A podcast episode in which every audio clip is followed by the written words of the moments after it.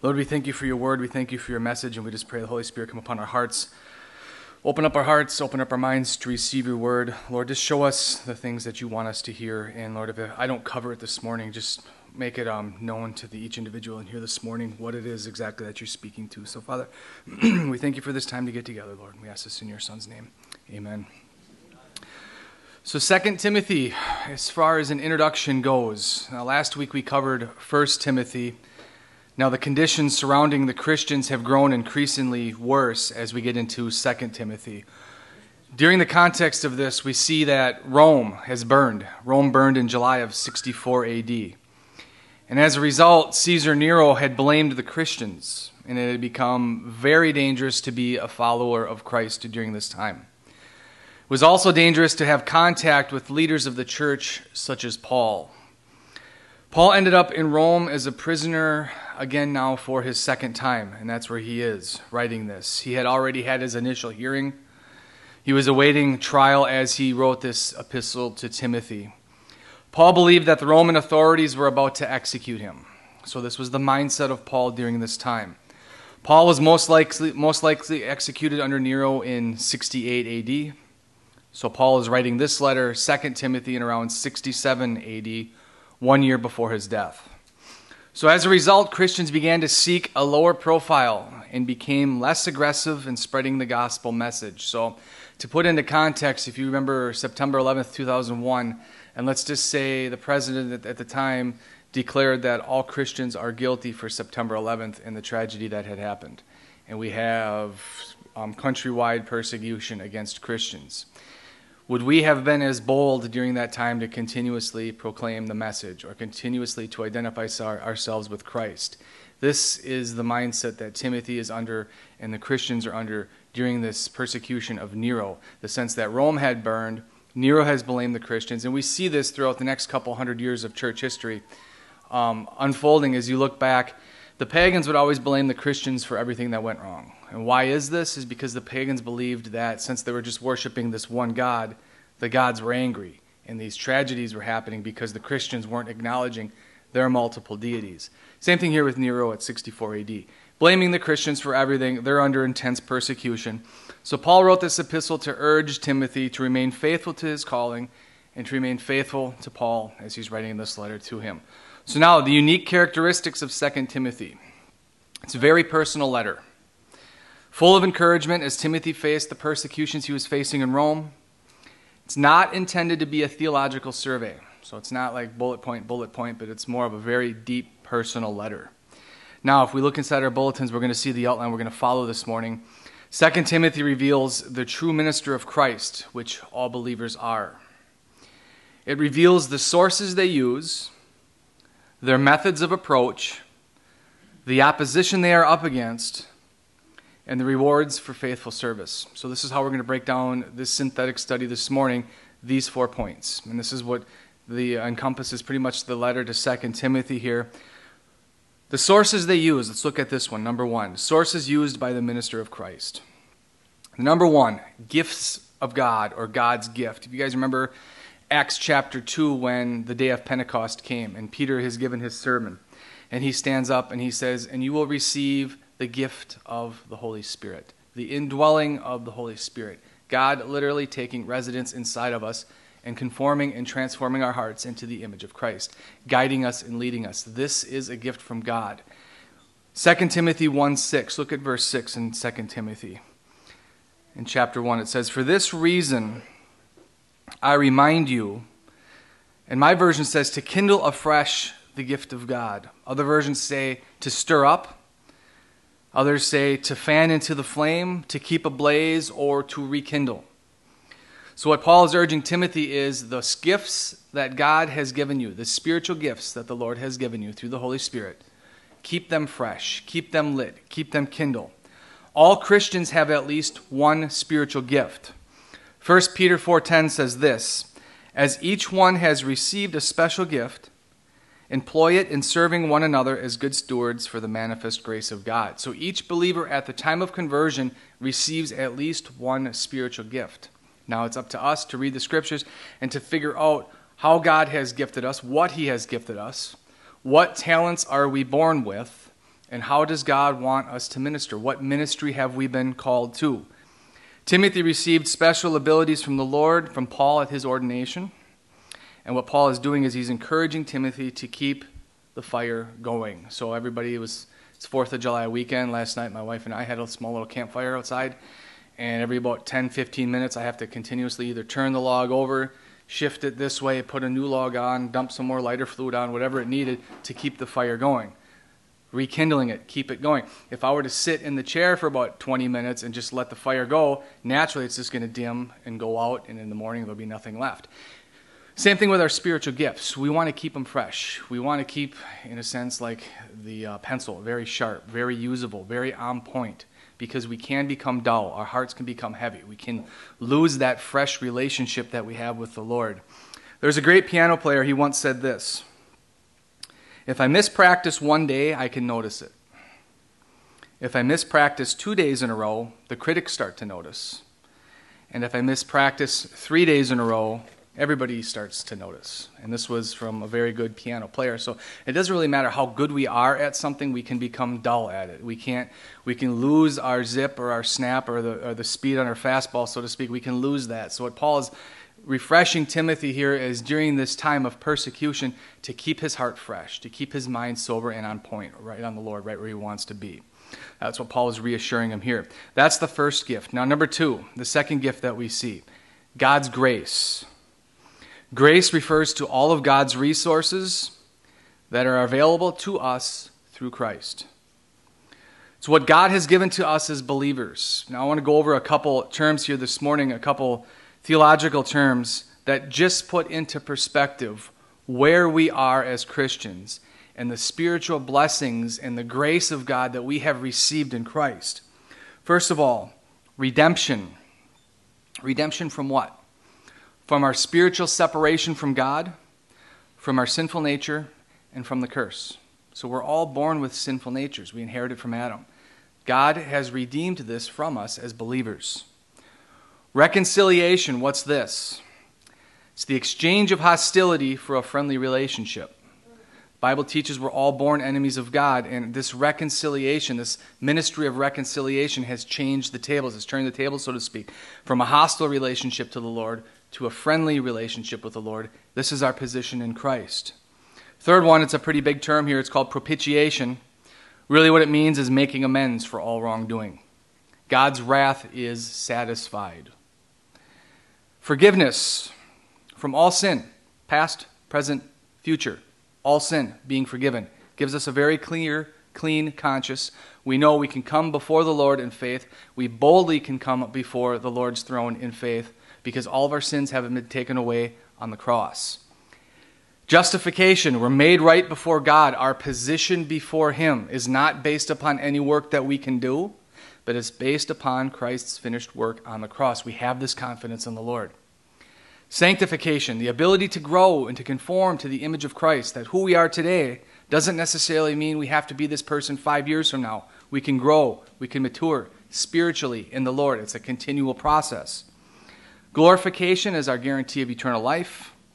Adoptions in a relational sense that we are sons of God and heirs. We inherit eternal life with Christ. All of these are God's grace. All of these are where our stand. This is our position as a believer. And a lot of times we can take our focus off of the Word of God and off of Christ and His finished work and put it on whatever is distracting us at the moment, and we can become dull. Our hearts can become dull. We can become a little bit bitter. We can lose that skip in our step because we're not keeping our focus on what Christ has done for us. Rather, we're looking around and seeing a world that's coming undone, and our mind is focused on these types of things. Also, one more thing I want to include in this is God's providence. Now, what is this? Providence means that God has not abandoned the world, but rather works within the creation and works everything according to the counsel of his will. You guys remember Romans 8:28, God works out all things for the good to those who are in Christ Jesus. So if we really step back and analyze the grace of God and seeing that everything that has already been accomplished in Christ, we really see that our position is excellent. Even though our current circumstances may be difficult, like Paul and Timothy were facing in the Roman Empire during this time, the key is not to take these things for granted. So, methods used by ministers of Christ. Number two, Let's read 2 Timothy 2 1 through 7. It says, You therefore, my son, be strong in the grace that is in Christ Jesus. The things which you have heard from me in the presence of many witnesses, entrust these to faithful men, and you will be able to teach others also. Suffer hardship with me as a good soldier of Christ Jesus. No soldier in active service entangles himself in the affairs of everyday life, so that he may please the one who is enlisting him as a soldier. Also, if anyone competes as an athlete, he does not win the prize unless he competes according to the rules. The hardworking farmer ought to be the first to receive his share of the crops. Consider what I say, for the Lord will give you understanding in everything. So, what we're seeing here now in 2 Timothy 2 1 through 7 and verse 1, notice it says in verse 1 Be strong in the grace that is in Christ Jesus. It's not merely just understanding it, but it's applying it. Every single day, we are absolutely sure of the foundation that we stand on every moment we wake up and every moment we go to bed. We know we are in the grace of Christ, to be strong in this. And in verse 2, these things which you've heard from me in the presence of many witnesses, entrust these to faithful men who will be able to teach others also. So, what we're seeing here is each generation that comes is responsible for teaching the generation that it produces. We can't take for granted that the children that we raise today automatically, just by osmosis, understand the gospel. The culture that we are in at the current moment, we are responsible for teaching it. Because if you look back at some of the old preachers, Charles Spurgeon or John Wesley or um, Jonathan Edwards, those kind of guys, 100, 200 years ago now, could we really recite any of their works? This stuff kind of just falls by the wayside as new generations come up. They wrote excellent things. They were very intelligent people. A lot to be gleaned from those individuals. But as generations continue to go, all that good preaching and all those good writings kind of just fade by the wayside. It's our responsibility as Christians to keep bringing these things, bringing these materials, bringing the gospel afresh to each and every single generation that we encounter. Suffer hardship in verse 3 with me as good soldiers of Christ. No soldier in active service entangles himself in the affairs of everyday life, so that he may please the one who enlisted him as a soldier. It says, free from entanglement. And the question is, entanglement from what? From lesser goals and activities. Was that one movie, I think it was called Up, with the hot air balloon, and you had the dogs and every time they saw a squirrel, their attention would be on the squirrel in the tree. They had they were doing something, but then a squirrel would come along, and boom, there would go their attention. Kind of like us, we're very similar in that sense. We know what the Scripture says. We know what the Lord wants us to do, but on a day by day basis, we can find ourselves putting our mind and putting our energy into things that aren't necessarily what God wants us to do. Now, obviously, Paul did not mean that the minister should always give all of his time to preaching and teaching. You know, hobbies aren't bad, but he meant that we should not let these other activities take away from what the Lord wants us to do. Now, with hobbies, obviously there's nothing wrong with hobbies. They're fun. They kind of give let our mind relax. We can refresh ourselves. Normally, and especially with hobbies that are competitive, who ends up being the best at them? It's the one who dedicates most of their time to the hobby. So if you are involved in a hobby like I have been quite a bit in the past 10 years, that's competition. You know, it's fun competition, but it's still competition.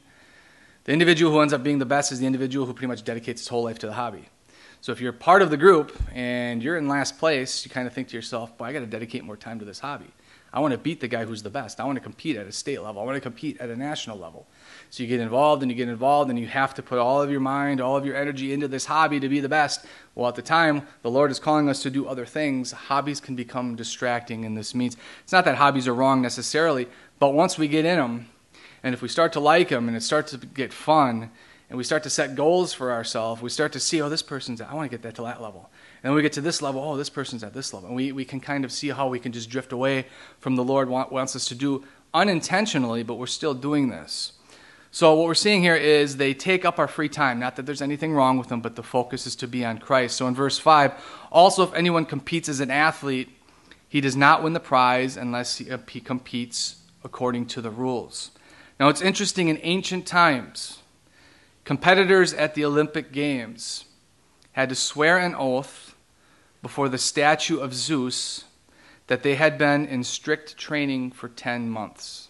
So they had to go before the statue of Zeus, swear an oath that they will be in constant 100% training mode for 10 months. And likewise, the believer has to be doing the same thing according to the ministry in which we are called, dedicating ourselves. Romans 12, 1 through 2. It's like as a living sacrifice. This is my sacrifice to you, Lord. It's my time, it's my mind, it's my heart, it's my energy. This is what I'm laying before your feet as a sacrifice. Like in ancient times before the statue of Zeus, so must we do with our minds and hearts before the Lord and what He's called us in. So, for instance, if we're called for a Christian education, it's going to school. If we're called for counseling, it's taking the time out of your day to sit down and to actually listen and to learn the situation that the person is explaining to you. If you're called for hospitality, it's for fellowship, for hanging out, a place of fellowship and those types of things. It's for teaching, it's in your preparation of the message. If you're called for missions, it's learning the language, it's learning the culture, it's learning the history, all of these types of things. And in verse 6, the hardworking farmer ought to be the first to receive, to receive the share of his crops. So a farmer must continue to sow the seed and water the seed in the soil if it wants to produce fruit. So must we continuously be setting our mind upon God and what He's called us to do. So the question is it's finding out what has God called me to do. And the second thing is how much of our time are we dedicating to what he has called us to do? Those are the two points that Paul's making here. And in verse 7, consider what I say, for the Lord will give you understanding in everything. Good analogy of this is when I'm about to cook rice. I fill the pot three quarters of the way up and I set it on the stove and I turn it all the way on high and I let it sit there for five minutes because it has to boil before I can throw the bag of rice in. Or if I'm really lazy, I just throw it in and, and, just wait for it to cook up. But the whole goal is to get that water at a boiling peak at the, at the level 10 and to keep it there to cook the rice. Same thing with our walks, same thing with keeping our hearts and our minds fresh. We want to stay at that boiling point where we're right on point with what the Lord wants us to do. But if I was to turn the boiler or the burner off, walk away for 10 minutes, and then come back, it'll still be pretty warm. If I wait a half an hour, it's going to be cold. So what do I have to do? I have to start the process again, turn it back on 10, and get it to boil. What we want to do as Christians is keep ourselves at that boiling point. Not necessarily in a legalistic sense, that, okay, each day I'm going to put exactly two hours into this, but in a relationship sense. Are our minds and our hearts continuously in tune with what the Lord wants us to be doing? Next, the Christian's number one weapon, the Word of God, known as the sword of the Spirit. Now, the Bible, the book you have in your laps, when abused, can be one of the most dangerous weapons that we contain on the face of the planet. The Bible, when improperly interpreted improperly taught, can deceive more people than anything else. Look at 2 Timothy chapter 2, look at verse 15. It says, Be diligent to present yourself approved to God as a workman who does not need to be ashamed accurately handling the word of truth. I don't know how many different cults I've studied, how many different cultic theologies I've looked at when they interpret a verse and how they apply it, or when they read a verse and how they interpret it. And you're just like, how did they come to that conclusion? And they have thousands of followers. And they believe this crazy, ridiculous doctrine. And I'm sitting here thinking, how and how does it come to this? Well, let's look at this verse here. It says, Be diligent. What does that mean? It says, Be zealous, take pains, make every effort, try as hard as you can. Kind of like if you're cutting down a tree or cutting down a weed or necessarily a box elder tree, which is kind of both a weed and a tree. If you cut it in half, it's going to grow back. You cut it at, at the bottom, it's going to grow back. You have to get to the root of the tree. The same thing with the Bible. We have to go all the way to the absolute source of its origin and understand its context, its background, the situations that occur. So, for instance, Second Timothy was written by who? Paul. Who was it written to? Timothy. What were the surrounding circumstances? Roman persecution, Caesar Nero, 64 AD, the fire, blaming it on the Christians. So we can start to get into the background, into the culture that they were in the Roman culture. It was written in the Greek language, so English isn't going to suffice. We have to go back to the Greek to get right to the root of the problem, right to the root of the word. understanding definitions, understanding grammar. All of these things are important into correctly interpreting the scripture. Now the problem is is what, what somebody does is they take one verse out of its context and build an entire religion around that one verse. Let me give you an example here. Doctrine of Covenants is the Mormons one of the Mormons religious books. Chapter 130 verse 22 it says this. The Father has a body referring to God. The Father has a body of flesh and bone as tangible as man's. And you sit here and you think, well, I thought John 4:24 said God is spirit. Joseph Smith said God was once a man like us. He is an exalted man. Okay, so you ask them, show me some verses that prove this to me, that God's a man. And they'll be like, sure. They'll go to Isaiah 49 16.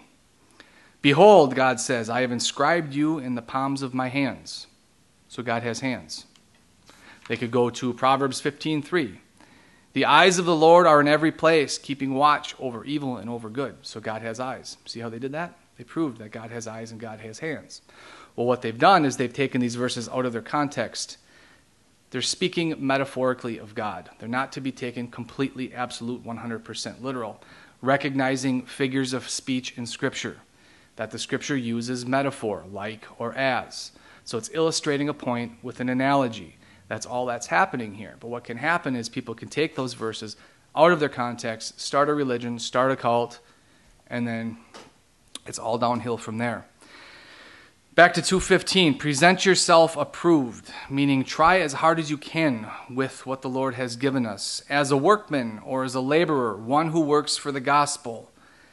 No need to be ashamed because he has put everything he has into the scriptures accurately handling the word of truth. The word accurately meaning indicating proper method of biblical interpretation, like we just said, context, background, grammar, those types of things.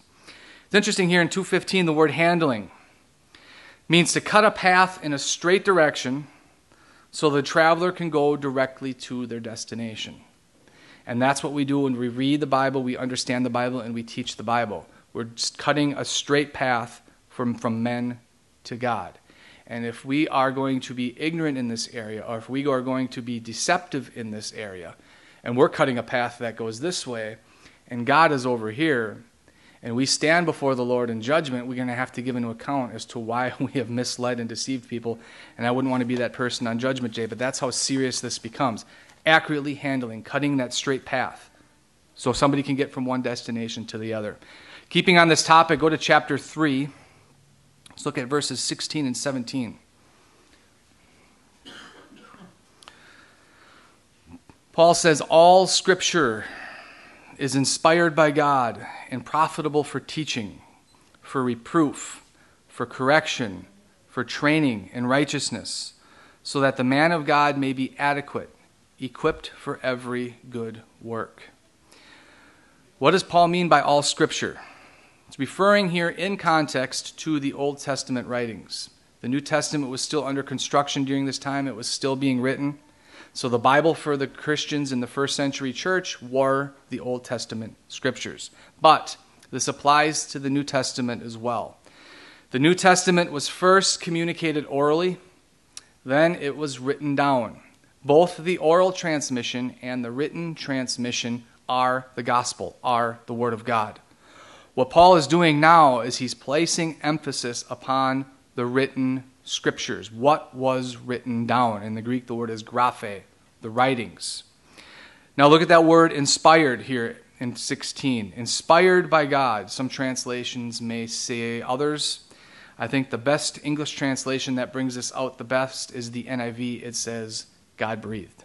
And if you look at that word in Greek, it's theopneustos, which literally means God breathed. So, all scripture, the writings which we have in this book, the 66 books, are God breathed. So, the Holy Spirit moved the author when they were writing. The words that were written were literally God breathed. The authors were not inspired, but they were moved. The words themselves are what were inspired by the Holy Spirit. So it's interesting to see here where else do we see God breathing in Scripture? Anybody can recall God breathed. Where else do we see this? If we go back to Genesis 2, we won't turn there. Genesis 2, verse 7 says this The Lord God formed man from the dust of the ground and breathed into his nostrils the breath of life, and man became a living being. So God breathed into our nostrils. This is what our source, our origin of life is. God breathed the very words onto the page that the New Testament and Old Testament authors had written. So, do we see the connection here between the soul and the internal makeup of man and the connection to the Word of God? It's pretty interesting here. I think there's a corollary. God breathed into us for the breath of life. God breathed onto the pages the words that the authors had written. That's why the Word of God is the nourishment to the soul for the believer. If we want to hear what God is saying, we come to His Word, and it refreshes our souls. I think there's a connection here. Verse 17, it says, So that. Now here's the purpose. It's a hina clause. So that the man of God may be adequate, equipped for every good work. Adequate meaning he meets all of the demands, equipped meaning he's ready for service. Wherever the Christian goes, whatever scenario the Christian encounters, he has the word to fall back on to equip him in what he is doing. So the Bible is the source, the standard, the authority, the manual. It's God breathed scripture. That's the basis of the Christian church. Here is our source for all truth. Now, moving on to method here how Christians should conduct themselves. Let's go to 2 Timothy 2, read verses 24 through 26. 2 Timothy 2:24 says, "The Lord's bondservant must not be quarrelsome, but kind to all, able to teach, patient when wronged, with gentleness correcting those who are in opposition, if perhaps God may grant them repentance leading to the knowledge of truth. And they come to their senses and escape from the snare of the devil, having been, having been held captive by him to do his will. It's a very eye opening set of verses here. The thing we have to uh, remember when we're engaging our culture or when we're sharing the gospel with people is disagreement does not equal hate. Just because we disagree with somebody doesn't mean we hate that person. They're not corollary, they're two different things. Just because we disagree with a person's lifestyle does not give us the right to bully, to mock, to make fun of, or to disassociate ourselves with a specific person. As Christians, we are called to have love and respect for all people. Now, why is this? Because each person has equal value in the sense that they're created in the image of God. So, if we were going to ask, what is the number one complaint against Christians? And if we want to specify specifically with the LGBT community, what is the number one complaint that they give about Christians? they say hate. And Christians, to be honest with you, can come across very hateful. They can come across very blunt in a sense where there is no love and it's nothing but anger coming out. So, how they treat this is okay, Christians hate. That's not the sense. That's not the way we're supposed to be ministering. As Christians, we don't hate, but we disagree. As Christians, we can disagree with somebody without hating that person. We must love the individual enough to share the gospel without compromise, but to do so in gentleness kindness and not to be quarrelsome, or meaning not to start an argument or not to start a fight, not doing it with bitter intentions, not to just unload on somebody, but it's to be very calm and to be very patient. Nobody has ever bullied, mocked, or mistreated somebody into the kingdom of God. It just doesn't happen. Love is what does it. Now, this applies to all types of sins. 1 Corinthians 6 mentions thieves, drunkards, fornicators, adulterers. And then right after that, it says, Such were some of you. So we have no foundation out of self righteousness to judge or to hate anybody. But we have the grace of God, we have the love of God, we have the peace of God in our hearts, we have what the scriptures teach. Now, we're not to compromise in any area, but we're to do so kindness and in gentleness. Now, the third point here this morning, the third point on the outline is the opposition facing the minister of Christ. Let's go to 2 Timothy 2, chapter, uh, sorry, 2 Timothy 3, and let's read through verses 1 through 7. It says, But realize this, that in the last days difficult times will come. For men will be lovers of self, lovers of money, boastful, arrogant, revivals, revilers, disobedient to parents, ungrateful, unholy, unloving, irreconcilable, malicious gossips, without self control, brutal, haters of God, treacherous, reckless, conceited, lovers of pleasure rather than lovers of God, holding to a form of godliness, although they have denied its power. Avoid such men as these. For among them are those who enter into households and take captive weak women weighed down with their sins, led on by various impulses, always learning and never able to come to the knowledge of truth. Look at verse 5 here. It says, holding to a form or an outward appearance. And I'm noticing this more and more as I talk to more and more people. On the outside, people can seem pure as the wind driven snow. You would never think anything negative about people. Their house looks nice, their lawn is cut perfect, they have great cars, they have great jobs, you think everything is going great. And the more and more you get to know certain type of people who aren't Christians or have a passion for a certain type of sin, the more and more that facade comes off. And we're seeing this with people who have a form of godliness, but the power or the substance is what they deny. And this is the difference between the saved and the unsaved is we have the power of the Holy Spirit indwelling us, which conforms and changes us, where the unbeliever does not. So after a while, that outward facade comes off. Verse 7 always learning, never able to come to the knowledge of truth.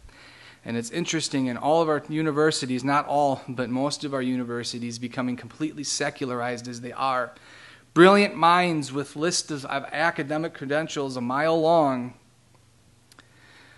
look at the universe and say it created itself by random chance. And you sit here and you scratch your head and you're just like, you are such a smart individual. And you look at everything around and you're going to tell me all of this came from nothing by random chance, that this all created itself.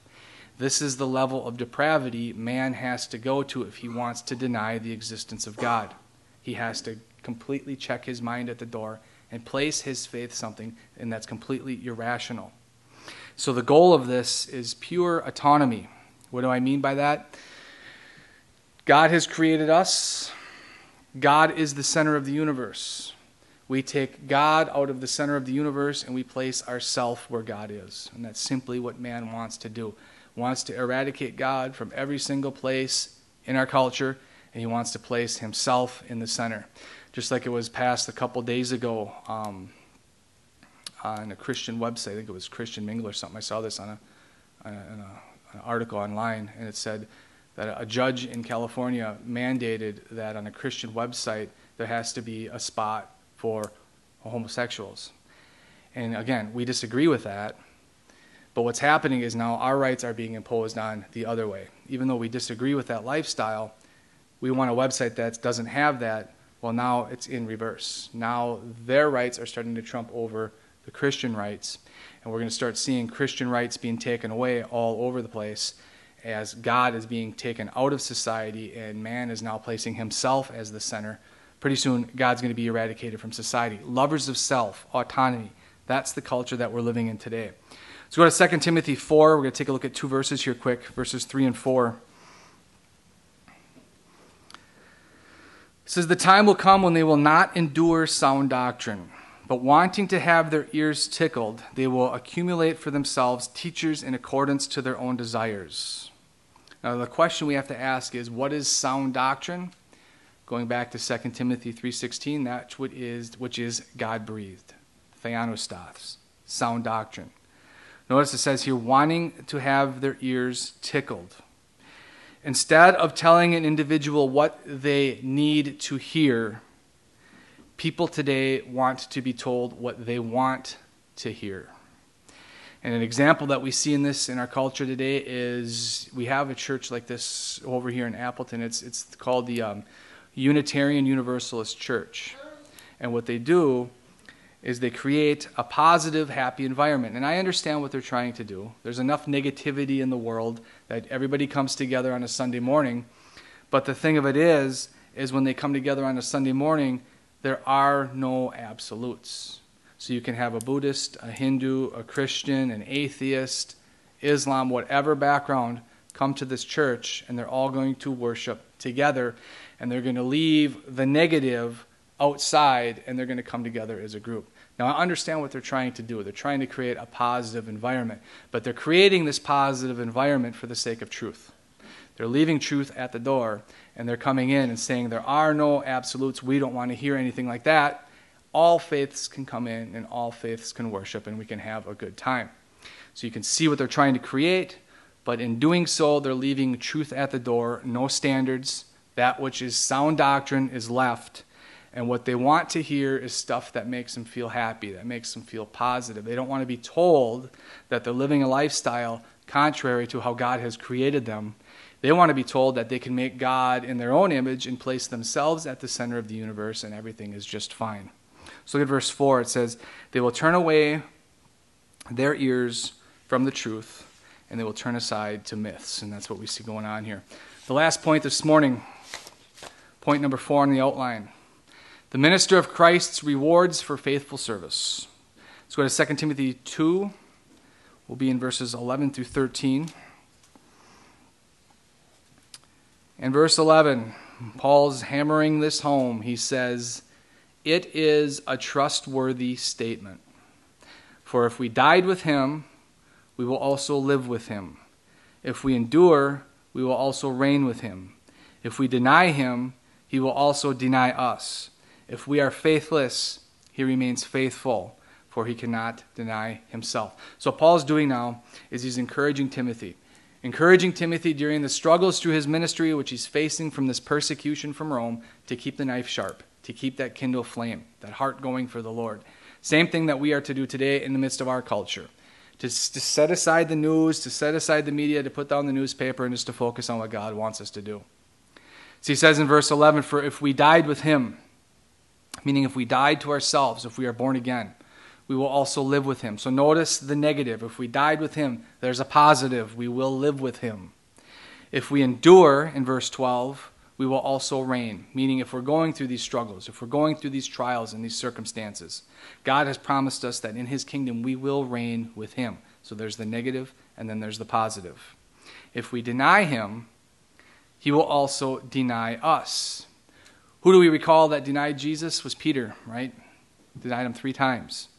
Not that Peter lost his salvation, but if we're unfaithful to God at certain points, when we stand before Him, we're going to have to give an account as to why we were not faithful to Him. So He does, we can, in a sense, grieve the Spirit. God wants that relationship with us. He wants us to be faithful with Him at every point. But if we deny Him, if we turn away from Him, there will be a point, not losing our salvation, but there will be a point when we stand before Him, we're going to have to give an account for that. But verse 13, if we are faithless, meaning if we do sin, if we do stumble, if we do walk away for a little bit, he remains faithful, for he cannot deny himself. That's the promise of justification. God will not go back on his promises to deliver us. Christ's faithfulness to us should motivate and relax us to remain faithful and sharp for him. We're in his control, we're in the providence of God, we're in his grace. Finishing up 2 Timothy 4, so the last verse we'll look at, verse 8.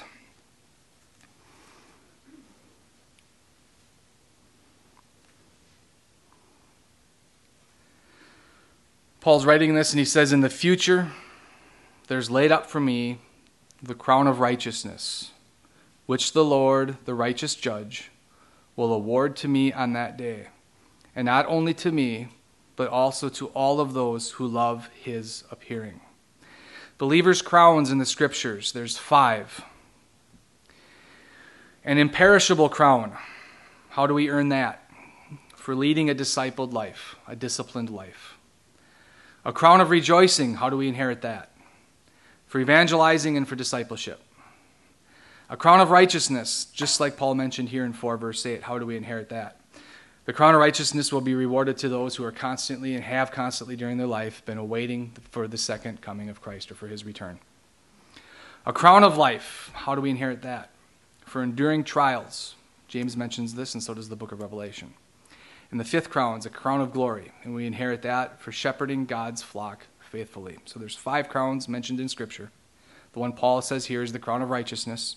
And for those who have their mind continuously in tune with the Lord, these crowns are metaphorical. And what they're stating is there will be rewards for those. We will inherit these eternal rewards for our faithful service to Christ here and now. So God is keeping score. The little things, the small things in life matter. And what really matters is how our hearts are and how our minds are. And from that, whatever works, whatever ministry God has called us into, that's what we do faithfully, and we wait for his coming. So I think Steve is going to come up. We're all finished here this morning, and we're going to finish with a song. Um, worship team can come up. Let's just uh, finish in prayer. Lord, we just thank you for your word, for your God breathed word, that we all have a copy of it sitting in our laps. We have an abundance of resources, Lord, and we just honor you with them. And we just pray we keep our mind and our focus on you and go before us this week. And uh, Lord, we'll just close in this worship, and we thank you for all things. In your Son's name, amen.